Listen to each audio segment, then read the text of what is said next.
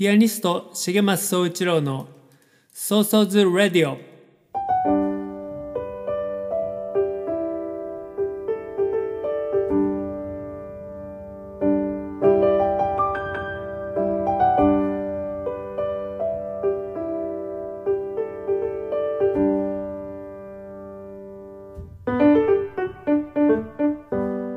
この番組はピアニストの重松総一郎が音楽や芸術に対する思い日々の活動のことアーティストとして生きるということ生活や社会子育て政治のことなど気軽に話す番組です。その日の即興演奏など音楽も豊富にお届けします。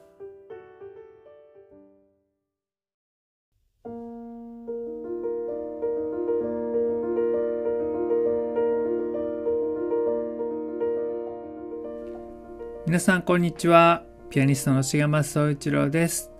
ソーソーズラディオ第19回になります、えー今回は1ヶ月ぶりという感じですね、えー前回の配信は10月頭ですからこうやっとちょっとコロナが収まってきたかなという感じですだったかな。あの9月はね軒並みライブがキャンセルになったけど10月はライブができそうですみたいなね感じでしたよね、えー季節はね暖かな日が割と続いてたんですけどぐっとまたね寒くなったりしてまたここ数日ね僕が住んでいる長崎県は暖かいですね。来週からまたねぐーっと寒くなるみたいです、え前回の配信の時にはえっ、と名古屋でねレコーディングしましたみたいな話をしたんですけれどもその後東京ツアーも無事にできてそして長長崎福岡でもライブができて、え10月11月は、えー、と今のところはキャンセルなくねなんとかライブができています、えー先週はですね福岡にライブに行ったんですけどもそれは、えーバリアフリーコンサートっていう名前で、えーまああのこのバリアフリーコンサートっていうのは一般的な言葉なのかなちょっとわかんないですけど、えー障害のあるなしに関わらず参加してほしいっていうような、えーテーマで、えーこれ数年前に、えー僕もね一緒に関わって始めたもののまあみたいな感じなんですけど今回はですね、えー、トギャザーランドっていう、えー友人がやっている社団法人が主催で、えー3回シリーズで行うコンサートでそのうちの、えー第2回目ボリューム2に僕は出演させていただきました。でこの、ね、コンサートがまあ他にはねちょっとねユニークなテーマなんですけれども今回は「デコボコから愛が見えた」というテーマで、えーこう誰でも得意不得意があるじゃないですか。で完璧な人なんていないし一人一人にもデコボコさがあってだからこそ他人のデココなところ自分のデココなところも認め合って、えーそういうねところも愛するということで幸せな関係幸せな社会を作っていこうよっていうねそんな思いのこもったコンサートでした。で僕はあのこのコンサートのテーマ曲の作曲のご依頼もいただいて「デコボコから愛が見えた」っていうね曲を歌を書き下ろしました。でその歌をこのコンサート中に皆さんに歌歌っていただくっていうねそういうその歌のお披露目も兼ねた公演でした。僕にとっては。はい。でねあの皆さんにもすごくね喜んでもらえて、えーいい歌が作れてよかったなと思ってます。このねえっ、とデコボコの話はちょっとなんか自分でも、えー思うところがいろいろあったりしたのでまた別の機会にね、えー特集組むっていうかねなんか自分の僕自身のデコボコな面とかも話すこうね回も作れたらなと思ってます。でこのデコボコから愛が見えたの歌は本当この時限りでしかまだねやってないんですけどもまあ僕の自分のライブ配信なんかでもこの曲をね皆さんに聴いてもらえる機会を作りたいなと思ってます。あのデモ音源をうちでね作ったんですけどその時にはあのうちの娘にねこの歌を歌ってもらってデモデモ音源作ったんですけどね。だからうちの娘に歌ってもらってまたライブ配信なんかでもねやりたいなと思ってます。それからついこの間の週末は佐世保文化マンスっていうね佐世保市が主催で、えー、文化振興課っていうところがね主体になってやる、えー、市のイベントに出演しました。で、まあ、佐世保っていうのは商業都市でありまたあの基地の町でもあるので、まあ、お政治にも文化芸術の都市っていう感じじゃないんですよねだからそんな町にしては本当唯一と言っていいぐらいの芸術文化をねテーマにしたあの市がねやってくれる企画してくれるねイベントなんですよね。で僕たちは、えー、3年目の取り組みになるんですけれども子どもたちと一緒にね、えー、みんなで作る子どもコンサートっていうのをねプロジェクトとしてやって、えー、一番でっかいホールのね大きいステージで子どもたちと一緒にね、えー、3時40分ぐらいのねコンサートをしました。でこの子どもコンサートっていうのは、えー、子どもたちが主体になってやるコンサートということで、えー、衣装も自分たちで作って楽器もね自分たちで作ってそれから曲もオリジナル曲の生演奏でお届けするコンサートになってます。でそのオリジナル曲っていうのも僕が作った曲それから僕が子供たちにねえー、歌詞のヒントをもらったりして作った曲をやるんですけどもなんかやっぱり僕はオリジナルでやるっていうことにねすごくこだわりがあるから僕が作った歌を子供たちがねあの演奏して歌ってくれるっていうのはね本当に嬉しいなといつも思いますで今回も、えー、ここから佐世保からそれから黙々の歌そして新しく今年作った曲で「赤猫の歌」っていうのもやりました。えこのねえっ、ー、と「もくもくの歌」も今年ねレコーディングしたのでその音源もね今度ねまた聴いてもらいたいなと思ってます。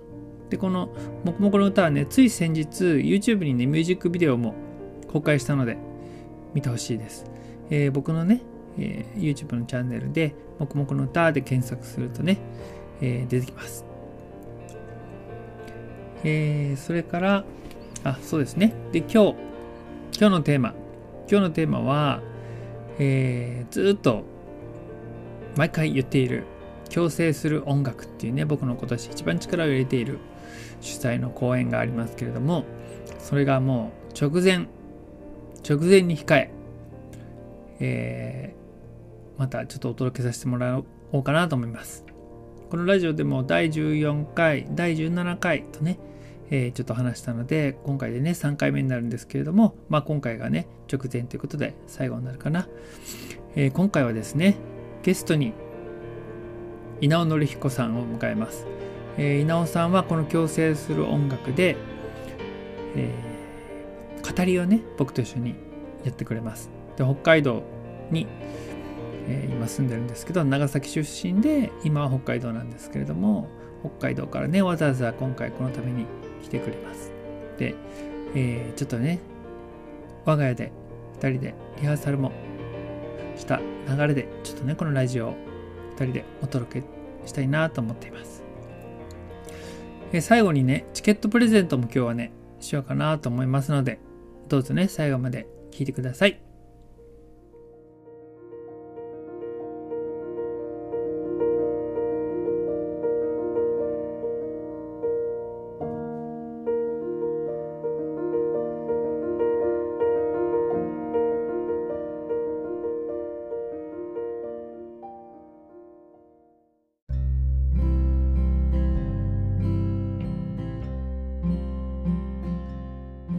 えー改めましてこんにちは。ピアニストの重松総一郎です、えー今日は、えー明日の明日から始まる強制する音楽の、えー公演に備えてリハーサルをねしたんですけれども、そのリハーサルを、えーメンバー全員揃うのはあさってかな。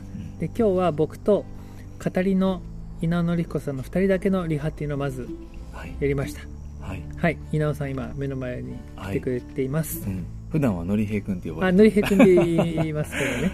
はい。うん。でちょっと今外に出てきてね。はい。ちょっと中でちょっとずっと練習したから ちょっと気分変えてはい。外に出てきました、はい。はい。うん。えーっとね。うん。結構長いそう準備期間、ねね準備期間もあっていややっとここにたどり着いたかっていう感じが、うん、しましたうん。本当ずっとこのことを思ってう準ん、ありが備してきとうございます。たのでうん。そうですね今日あの初めて、うん。まあ、個人的に練習をしてくれてたけどはい。初めてうん。合わせた、ね、うん。リハーサルしたわけですけどうん。どうでしたか？うん。感触としては、そうですね。うん。なんかこううんいや良かったですよ。なんて言ったらいいんだろう。こ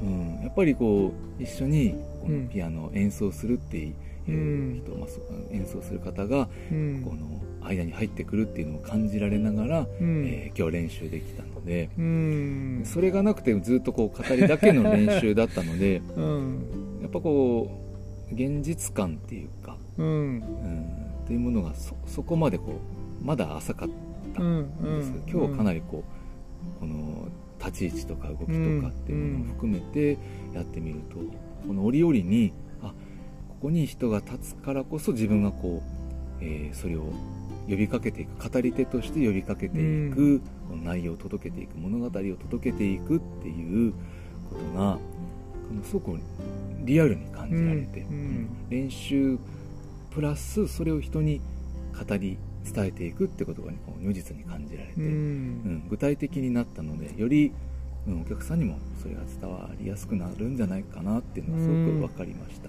なるほど。うん。はい。あのー今回の脚本の、まあ、流れ的にうん。まず語りが始まってそして音楽が始まったみたいな流れがうん。多いだけにはい。始まったって言ってうん。であここでピアノ弾くんだなって想像をしながら練習をしていたけど、うん。今日初めて実際ねうん。始まったって言って僕が弾き始めるっていうのをうん。実際ねやって全然うん。やっぱり それは違うよね。うん。ね。あとあの実際に語りとうん。あのピアノがうん。重なり合う部分も今日やったじゃない、あれはね、うん。まさに一緒じゃないとできないし、うん。久しぶりに一緒にやった感じでもあるしね。ね。うん。いやーあの時間もまたすごいなんか良かったんで本当にこのあの波紋っていう言葉がね出てくるんですけど、その波紋の揺らぎみたいなものっていうものが、うこんの自分自身はこの言葉を話す時の息遣いうん。息遣いがこの広がっていくものとイメージっていうものが広がっていくものとその波紋っていうものが何かこう重なっていくような折り折り合っていくようななんかそういうものとしてうん。感じられました。ううん。んその波紋がうん。本番では客席にまでねこう広,、うん。広がっていくイメージの作品だよね。うん。うん。であの今回のテーマっていうのがうん。僕からしたらはい。普段やってることっていうかそのもうこの活動音楽活動を始めてうん18年ぐらいになるんですけどうん。その自分はず自分がずっとやってきたことをうん。舞台化するような感じで、うんまあいろんな人を巻き込む形で特にのりゆくんには今回うん。あのメインの あの、まあ、僕とね同じぐらいのはい。コアなうん。あのメンバーとして一緒に作り上げるんですけどその僕が僕からしたらうん。なんだろう。えっ、とまあしすごい主観的というかことだけどうん。それをあ改めてこう脚本にしてもらってうん。舞台にするってうん。のりえくんとしてはどうでしたか？うん。そうですね。あのこのやっぱり主観的な思いっていうのがやっぱりかなり要素として最初のそうそうさんからそうんの案をいただいた時にですねあったので,、で主観的な部分をやっぱりその物語として完全にこのちゃんと客観的に味わえるような楽しみ、えーもののようなものにした方がお客さんはおそらく入りやすいし、うん。うん。うん、受け止めやすいかなと思って、うん。でその即興音楽っていう部分をよりよく分かりやすく理解した上でうん。でさらには最終的にはこの皆さんも、うん、実実際にそれに加わるっていうこと、で部分部分まあ、主観的なことを喋ってるようなっていううんそういうふうにこう語るところもあるので、うん物語と、えー主観のナレーションというかそういう部分をこう織りなし合いながらのこの、うん、進んでいく。そして最後には現実の世界でうん即興にとしてっていうところにつなげられたかなっていうような、まあ そういう思いで、まあ、いますね。うん。うん。あの今回うん。6シーンにうん分かれててはい。それぞれこういう意味があってこういう流れでやりたいっていうコンセプトは僕がうん。考えてのりえくんに伝えて。はい。でそのイメージとしてはうん。僕がす普段 MC で話してることを語りの形にしたいってことですね。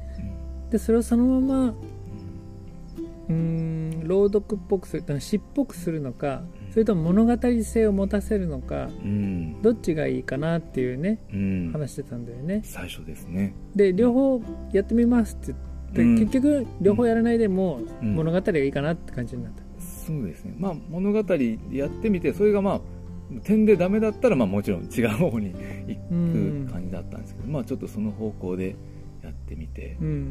んでソソさんに見てもらって、うん、うん。まあこれはっていう感じだったので、うんうんやっぱののりえくんが、まあ、詩人でもあるしもともと演劇をうん。学んだりうん。してだから、まあ、劇作家的なうん。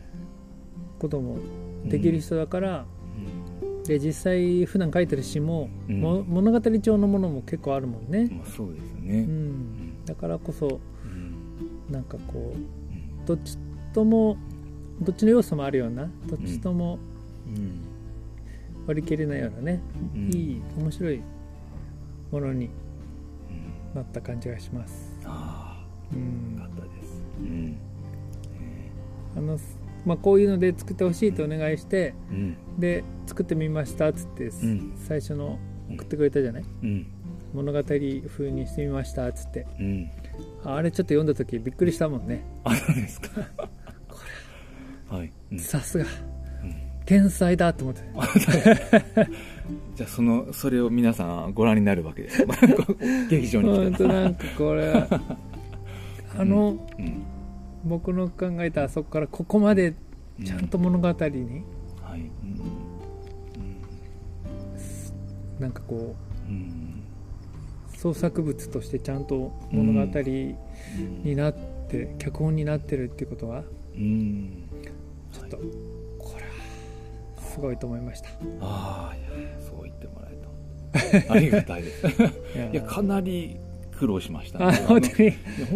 どどういうこの塩梅でこの物語とでもやっぱり思いもこう織り交ぜないといけないしっていうのがあるの。この塩梅がやっぱり物語に行き過ぎてもダメだしってういううん。うんっていうのがありましたうねんかなりまた僕も結構うん。細かいところでこだわりがあるからうん。例えば川っていうのがモチーフで出てくるけど、うん。いやでも僕がいやいつも普段感じてるのは、うん。太い川が1本ズドンってあるんじゃなくて、うんうん。それぞれみんな1本ずつ川があるんだとかね、うんうん。なんかそういう細かいこだわりがあるじゃん。うんうん。だからあんまり川川川っつって、うんその一本の川をみんながイメージしちゃうのもうん。なんか違うね気がするんだとかね、うんうん、そういうのもあったりね、ありましたね。あとそのさっき波紋っていうのがあったけど、そのえ即興演奏しながらその波紋が広がって、うん。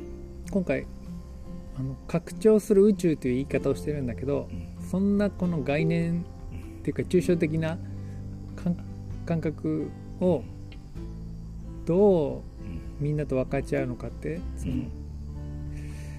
感覚的にはうん。みんなもこう青音に包まれて広がってる、うん。まあ、なんかこう宇宙が広がってる感じとかっていうのはうん。感じて言ってくださる方もいるけどでもそれをね言葉でした時にうん。ん宇宙拡張？みたいうん。な感じなわけじゃない、うん。うん、でもそういうのもうまくこう物語の一部としてねうん。今回作ってもらえた感じがして。うん。いやー。こう書いたものはこう感覚的なものってこの言葉がやっぱ主観的なものだからうん。フィットするかどうかって本当こう出してみないとうわからなくて。フィットさせやすくするにもやっぱりそのある物語っていうそのあちょっとこう地に足ついたベースがあるとこううフィッんトしやすいっていうか他人が言葉をうん。書いた場合、うん。うん、かつあの第三者のお客さんが見ても、まあ、その方がうん。分かりやすいかなって、うん、思ううので、うん。ん、なので、まあ、物語がになれば一番、うん、いいのかなと、うっん。ていう感じですね。しかも物語って言ってもうん。完全懲悪とかではないし、ま あのーうん。何？童話、うん。分かりやすい童話みたいんでもないじゃん。でもないですあね。の白雪姫みたいです、うん。みたいなそういう分かりやすい物語じゃないからさ、うん。なんかちょっとドキドキするよね。どうみんなにうん。受け取ってもらって。うんこれが果たして分かりやすいのかどうかとかね。うん。あでもこのずっと曹操さんの演奏もね長年こう一緒にこううん出演させてもらったり聴かせてもらっていてこの演奏の前の瞬間とか演奏中の感じとかっていうのをまあまあいこう一共演者としてうん。はためで聞いていてずっと感じていた感じっていうものがすごくこの出せたなっていう。うん。感じが僕の中ではありますね、うん。よかったです。うん、きっとこういう感覚なんだろうなっていう。う、ん。自分の中にもそういうものがあったうし、ん。語りをする中でも語りはどうしてもやっぱり言葉が決まっている部分がかなりあるんですけど、うん。語っている時に即興的な要素っていうのはこの言葉を発する時にお客さんに本当に話している。ちゃんとつ伝わるように相手をどのように感じているのか。うんっていうところがそのその今この瞬間に立ち続ける即興性っていうか、ううん。ん言葉はまあ確かにそのままなんですけどう、ん。意識として、立ち続けるその立ち位置、ううん。ん意識の立ち位置がその即興的なところってういうことで、ん。うん、その今回のテーマとも重なっていて、ううん。んそれがちょうど今こう自分の中であるものだったんだああ、そんなんあの、うん。フェイスブックにもね書いてくれてたよね。ちょうど今自分の中でもっていうのね、うん。うん。うん。っていう感じ、はい。まあその今回コロナのことをねがあってってもちろんうん。踏まえてのうん。内容っていうかでもあるんだけど、まあ、僕が改めて今回こういうテーマで言いたかったのはやっぱそのコロナのことがあってもう世界中先行きがどうなるかうんわからない世の中になってこんなことかつてうんやっぱなかったわけでどうなっちゃうんだろう。来月は今コロナどうなってるのかもわかんないしうん仕事を失った人はいっぱいいるしね。うん。病気に自分もいつなるかわかんないみたいな。うん。その中で学校も休みになっちゃってね。うん。その中でもうそうなったら今この一瞬一瞬を大切にうん生き切るうん。しかないよなってすごく思って、うん。きっと世界中でそう感じてうん。一日一日をね大切にうん生きようと思った人もいっぱいいたと思うからうん。そういう意味でこういうテーマにもねしたかったっていうのがあって。うんレイ君の中でもそういうのはあうん。りましたか？ですね。うん。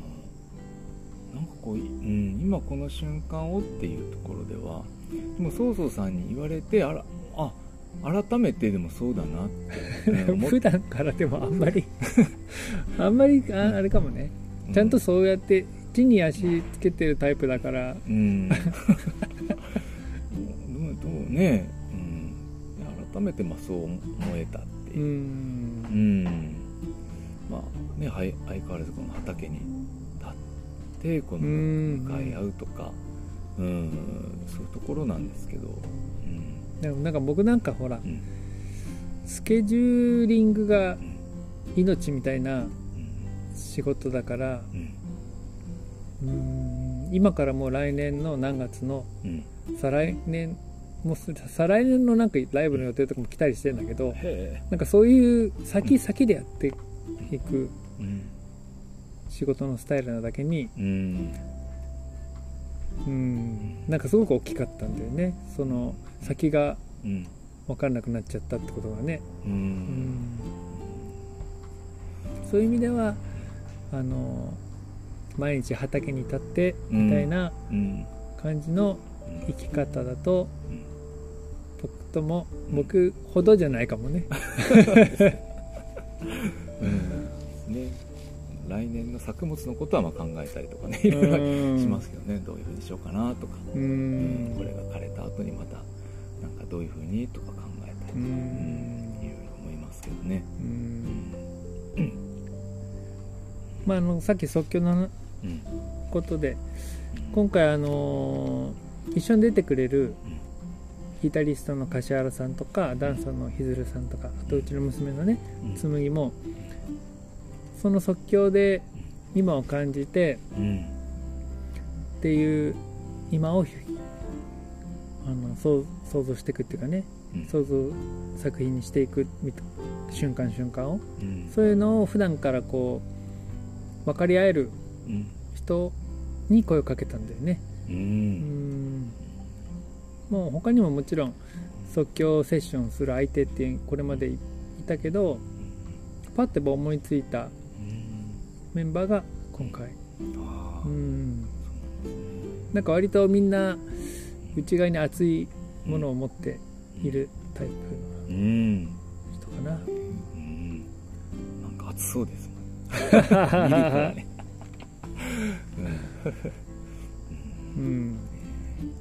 お会いするのは楽しみですうん、ひずるちゃんは前ね、そうですね。ちらっとうね、ん、お会いしてます柏原さん初めてだもんね。そうですねう、うん。ん柏原さんが一番うん。ミュージシャンっていう感じのうん人かな。へえ。うん。うん、うん、そうだね、うん、あと今日今回結構重要な役割としてうちの娘がねうん。登場するんだけどね。うん。彼女も小学生にしてうん。その僕と即興でうんこう分かち合うっていうか分かり合うっていうかうん。一つのものをねうん。瞬間をこう音にしていくっていうのができる。うん。一番身近なうん。存在なのでうん。欠かせないなっていう感じもあって。いやすごいっすよね。なんかやっぱこれうん。なんかつむとやってて思うのは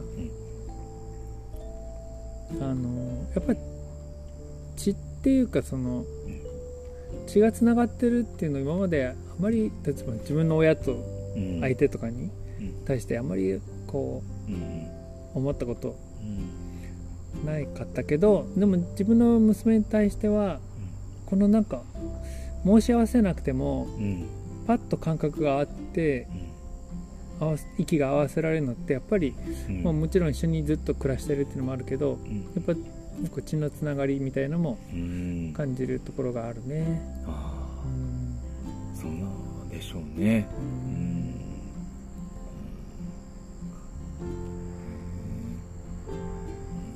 はあじゃあちょっと最後になりますけどうん。なんかこう、うん。改めてうん意気込みとか、うん。えっ、と今聞いてくれてる人にこううんちょっと伝えたいこととかメッセージとかあれば。うん、そそうですね。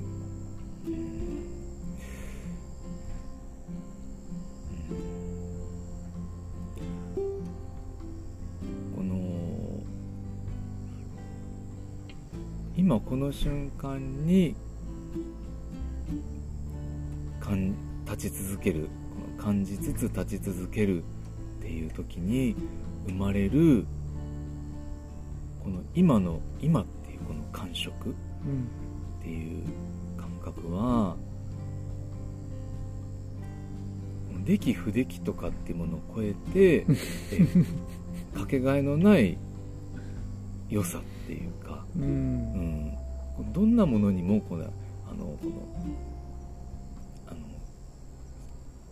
相対的に価値がつけられてしまうようなものってあると思うんですけど、うん。今この瞬間に本当にこの生み出てくる自分の内側から生み出てくるものってその人の中の答えっていうか、うん。一瞬一瞬に答えを出すことってういうか、ん。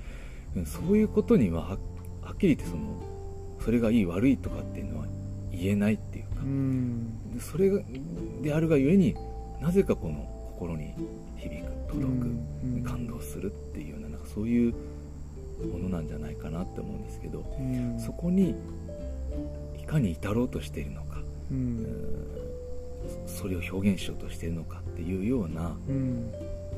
ところだと思ううん。んですよね、うん。それをこの舞台化していくうん。のがこの今回の、うん。うん、共生する音楽、うん。うん、このそしてその本当に人いろんな人に寄り添っていくいろんな人と共にそ共にその感覚を生み生み作り出していこうとする、うん。うん、そこにあるのかなって思ってます。なるほどね。はい、素晴らしいことを言ってくださったのではい、僕はもう言うことがありません、ですか。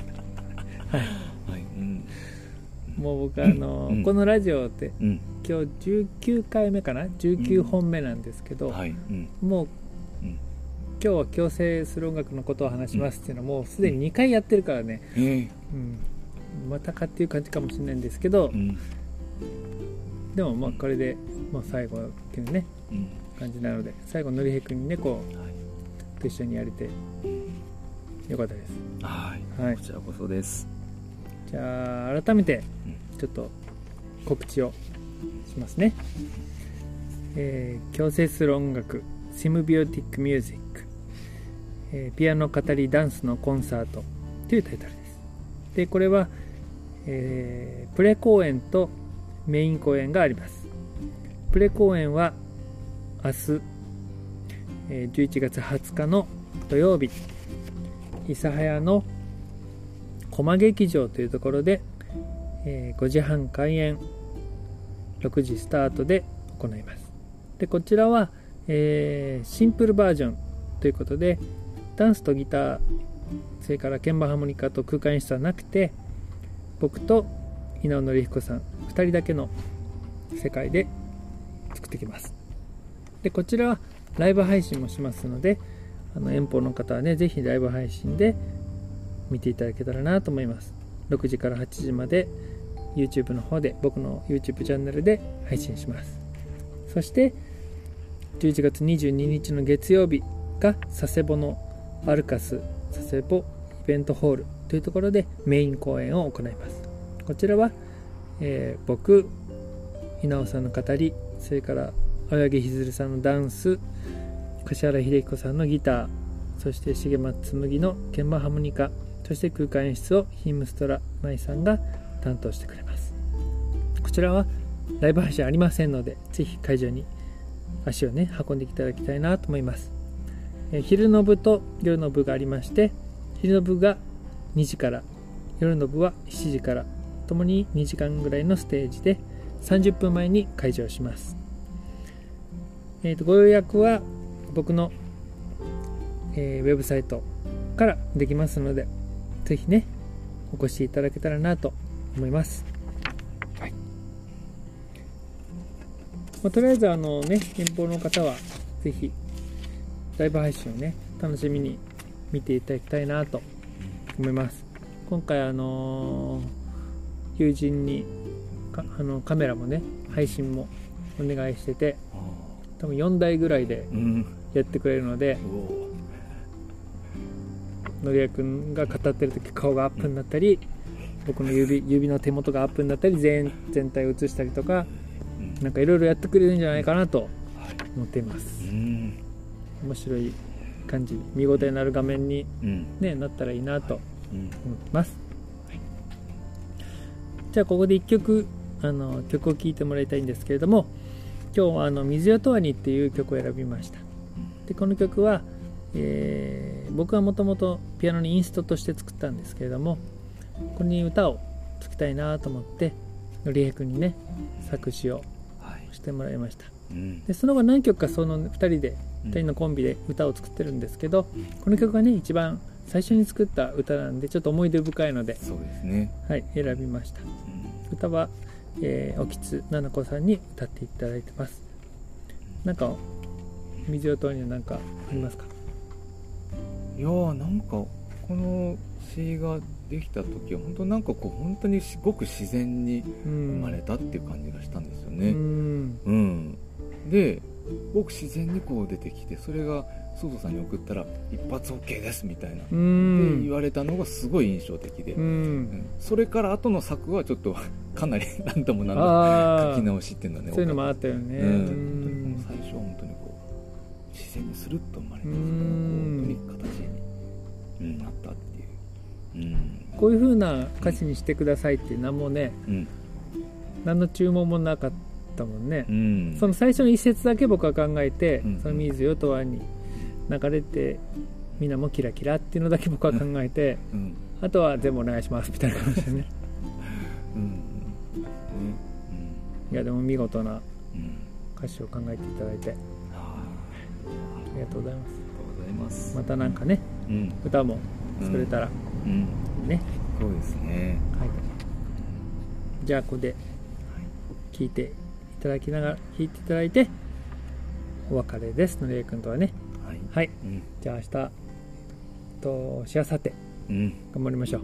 はい、はい。ありがとうございました。あありがとうございります。がとうございます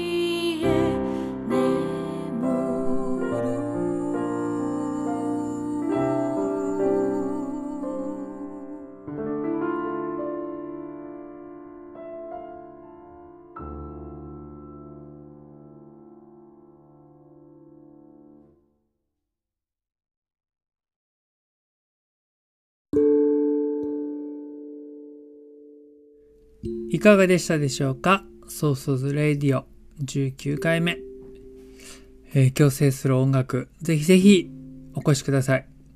このね今回 AFF っていう文化庁のね補助金を使わせていただいて、えー開催するコンサートでまあ補助金ってことはね、えー今回国の文化庁の補助金だから皆さんの、まあ、税金をね使わせていただいてまあ、僕も払ってますけどみんなの税金を使ってやるものなので本当なんかみんなにね見てもらわないとと思うんですよね。はい。それであの11月20日明日の諫早でのプレ公演はライブ配信がありますのでこちらはあのトークの方からもね誰でもご覧になっていただけますのでぜひぜひご覧ください、えー6時から8時の2時間、えーシンプルバージョンとして稲尾さんとね2人でお届けしますが、え1時間半ぐらいの公演と最後ねアフタートークもしたいなと思っています。視聴は無料です。投げ銭をねできたらお願いします。えー、重松総一郎のね YouTube チャンネルでご覧いただけます。それから、えーメイン公演11月22日月曜日アルカス佐世保で開催するメイン公演のチケットを2名の方にプレゼントしたいなと思います重松総一郎のウェブサイトお問い合わせフォームよりご応募ください。強制する音楽チケット希望と書いて、え11月21日前日ですね。前日のお昼までにメールをください。先着2名の方です。えー当選は、そのね、メール、あえっ、と、発表を変えて、発表っていうのは、えー僕からの当たりましたよっていうお返事を変えて、当選発表といたしますので、もしご連絡がなかった方は、ぜひ チケットを買っていらしてください。ご応募お待ちしております。えーそれから、今後の予定ですね。今後、まあいろいろなんかね、プロジェクトが同時進行してて頭がごちゃごちゃなんですけど、この共生する音楽だけじゃなくてね、いっぱいあってですね、えー補助金も他にもこう申請したりとかね、えーしたりしてるんですよね。で、あのそうですね、えー DVD を今1枚作ってまして、それが今月末に発表できるかな？で、あと、今 CD が3枚進行中で、録音はね、全部終わってるんですけど、そこから先がね、あの、ジャケット考えたりとかあるじゃないですか。それがね、僕がもう、あの、イベントの方が忙しくて、なかなか手がつけられなくて、えー進みが遅いんですけど、でも3枚の CD をね、年明けには発表できると思いますので、そちらもね、楽しみにしてください。CD 久しぶりですもんね。はい。で、あと、これも近々発表するんですけど、子供たちとのね、あの、コンサートの企画で、一個ね、クラウドファンディングをまたやることになっていて、それも、あの、発表しますので、ぜひね、ご協力いただきたいです。このクラウドファンディングがちょっと面白くて、えーふるさと納税と絡まってて、ふるさと納税してもらうと、えー皆さんに返礼品が届くと同時に、僕らに、あの、そのイベント開催のためのね、資金が届くというね、仕組みなんですよね。それを初めて利用します。ですので、ね皆さん、こう、ほら、返礼品も、例えば佐世保のお魚とかそういうのをもらえて、しかも僕らのプロジェクトを助けることができるというね、素晴らしい企画なので、またそれもね、お知らせしますので、ご協力ください。えーそれから年内のライブのツアーですね。あの、このままコロナがひどくならなければ、無事に開催できると思うんですけど、長崎、熊本、佐賀、福岡、ちょっと全部九州で、九州以外の人には申し訳ないんですけれども、え年内はね、九州でライブがいくつかあります。えー、ちょっとしようかな。順番にちょっとバーッと言いますので、聞いてください。11月28日、え長崎流流東線風水庵。11月30日、えー佐世保市の祇園中学校。これは中学校のね、5時間目、6時間目にね、演奏に行くんですよね。嬉しいですよね、こういうご依頼はね。えーそれから12月4日はね、長崎のホテルで演奏するんですけど、まあこれはあのプライベートなんですけど、あの、ホテルの、ホテルで自分の誕生日パーティーをされる方がいて、それであの、演奏をね、ご依頼くださったんですよね。ありがたい。えそれから12月6日は、長崎の東禅寺さんというね、お寺の朝のお参りの後の、えー瞑想タイム。瞑想タイムっていうのはないか、まあ皆さんが座禅して、瞑想するときに僕はピアノを弾くという企画。まあその後ピアノコンサートっぽいこともやるんですけど、そういうものがあります。これもね、ちょっと佐世保に朝に来られるのはお近くの方だけと思うんですけど、ピンときた方ね、いらしていただきたいです。それから12月9日は佐賀の炎の白記念堂っていう美しいホールがあるんですけど、そこのロビーで、えーヒムストラ前のお花のレッスンと一緒にピアノコンサートします。それから12月11、12は熊本ツアー。11がお菓子の購買帯山店でフラメンコギタリストの柏原秀彦さん、強制する音楽にもね、出てくれる柏原さんとデュオでコンサート。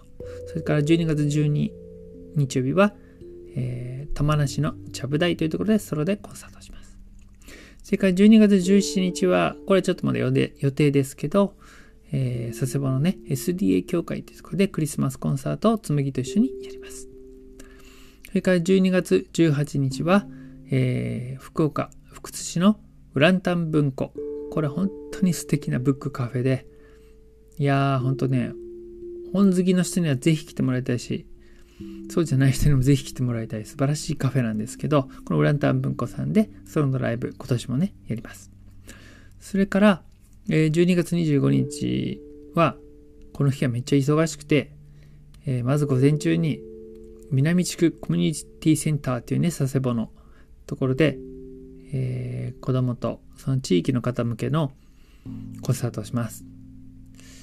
それから午後は、このね、長崎の西海市の森田屋さんというところで、えー子供向けの楽器作りワークショップコンサートっていうのをやります。えーなかなかね、こう、子供向けのものをね、最後年末にこうやってできるってね、なんか嬉しいですよね。クリスマスだしね。えーそれから、多分これが年内最後なんですけど、12月の27にはね、プライベートで僕にオンラインコンサートを依頼してくださった方々がいて、それを自宅からね、お届けします。まあ皆さんにこれをね、お知らせしても、まあプライベートだからしょうがないんですけど、でもね、こういう依頼をあのね、くださる方がいるっていうことも皆さんに知っていただきたいし、ぜひね、皆さんにもね、あの、あそんなんできんだったらうちもやってほしいとか私もやってほしいっていうのあったらね、声かけてほしいんですよね。オンラインコンサート。例えば、えーうちの娘のためにバースデーコンサートしてくださいとか、えーつむちゃんと2人で子供向けのなんかコンサートをやってくださいとかね、えーそんなんでもいいのでご依頼いただけたら嬉しいです。あのね、大変な1年でしたけど、まあ、去年にまして僕は今年ね大変だったんですけどそんな大変な1年でしたけどねあの音楽聴きながらゆっくりとね今年1年に思いを馳せて、はい、大変だったけどいいこともあったしみんなありがとうっていうねなんか感謝の気持ちとかそれからこう来年とね来年はこんな年にしたいなってね希望を抱いたりそんなね時間をこう音楽聴きながら思い思いに過ごしてもらえたらなと思ってます。ぜひね、コンサートに足をお運びいただけたらなと思います。それからあの自宅からのライブ配信も、ちょっとこんだけライブ詰まってるとなかなかいいつやろうかなって感じなんですけど、年内にね、あと1回はやりたいなと思ってます。あとあの、朝のクラブハウスでの即興演奏も120回を超えました。これもあの家にいる限りは平日やってますので、えーぜひね、クラブハウスっていう、まあこれアプリですけど、これ入れられてる方はぜひね、聞いてほしいなと思います。あと、スタンド FM っていうね、こっちは日本のサービスですけど、クラブハウスはね、アメリカ発ですけどね、スタンド FM 多分日本だと思うんですけど、こちらもね、気まぐれで、えー即興演奏の配信ね、やってますので、あのーアプリに入れてない方も、これちょっとね、入れてみてもらえると面白い方もすると思うんで、聞いてもらえたら嬉しいです。それから、あの、この、ラジオ配信もね、ネットラジオも、できれば、年内に1回、もう一回、やりたいなと思いますので、楽しみにしてください。はい。それから、あの、えっ、と、なんかこのラジオの反応があんまりなくて、あ、もちろんあった人がね、聞いてますよとかね、言ってくれることはもちろんありますけど、なんかほら、普通のラジオみたいに、おはがきお待ちしておりますみたいな、あの、もちろん僕それを欲しいと思いますので、あ おはがきじゃなくてメールでいいんですけど、あの、ラジオのね、感想とか質問とか、こんなこと話してほしいとか、曲のリクエストとかありましたら、ぜひね、あの、送ってください。えーっと、僕のウェブサイトのお問い合わせフォームから送ってくれてもいいし、僕と SNS とかでね、つながっている方はメッセージでね、送ってくださってもいいです。えーそれでは、あのー寒くなりますので、皆さんもね、体調に気をつけながら、毎日、健やかに過ごしてくださいね。コロナも気をつけながら過ごしてください。それでは、ありがとうございました。重松総一郎でした。また会いましょう。バイバーイ。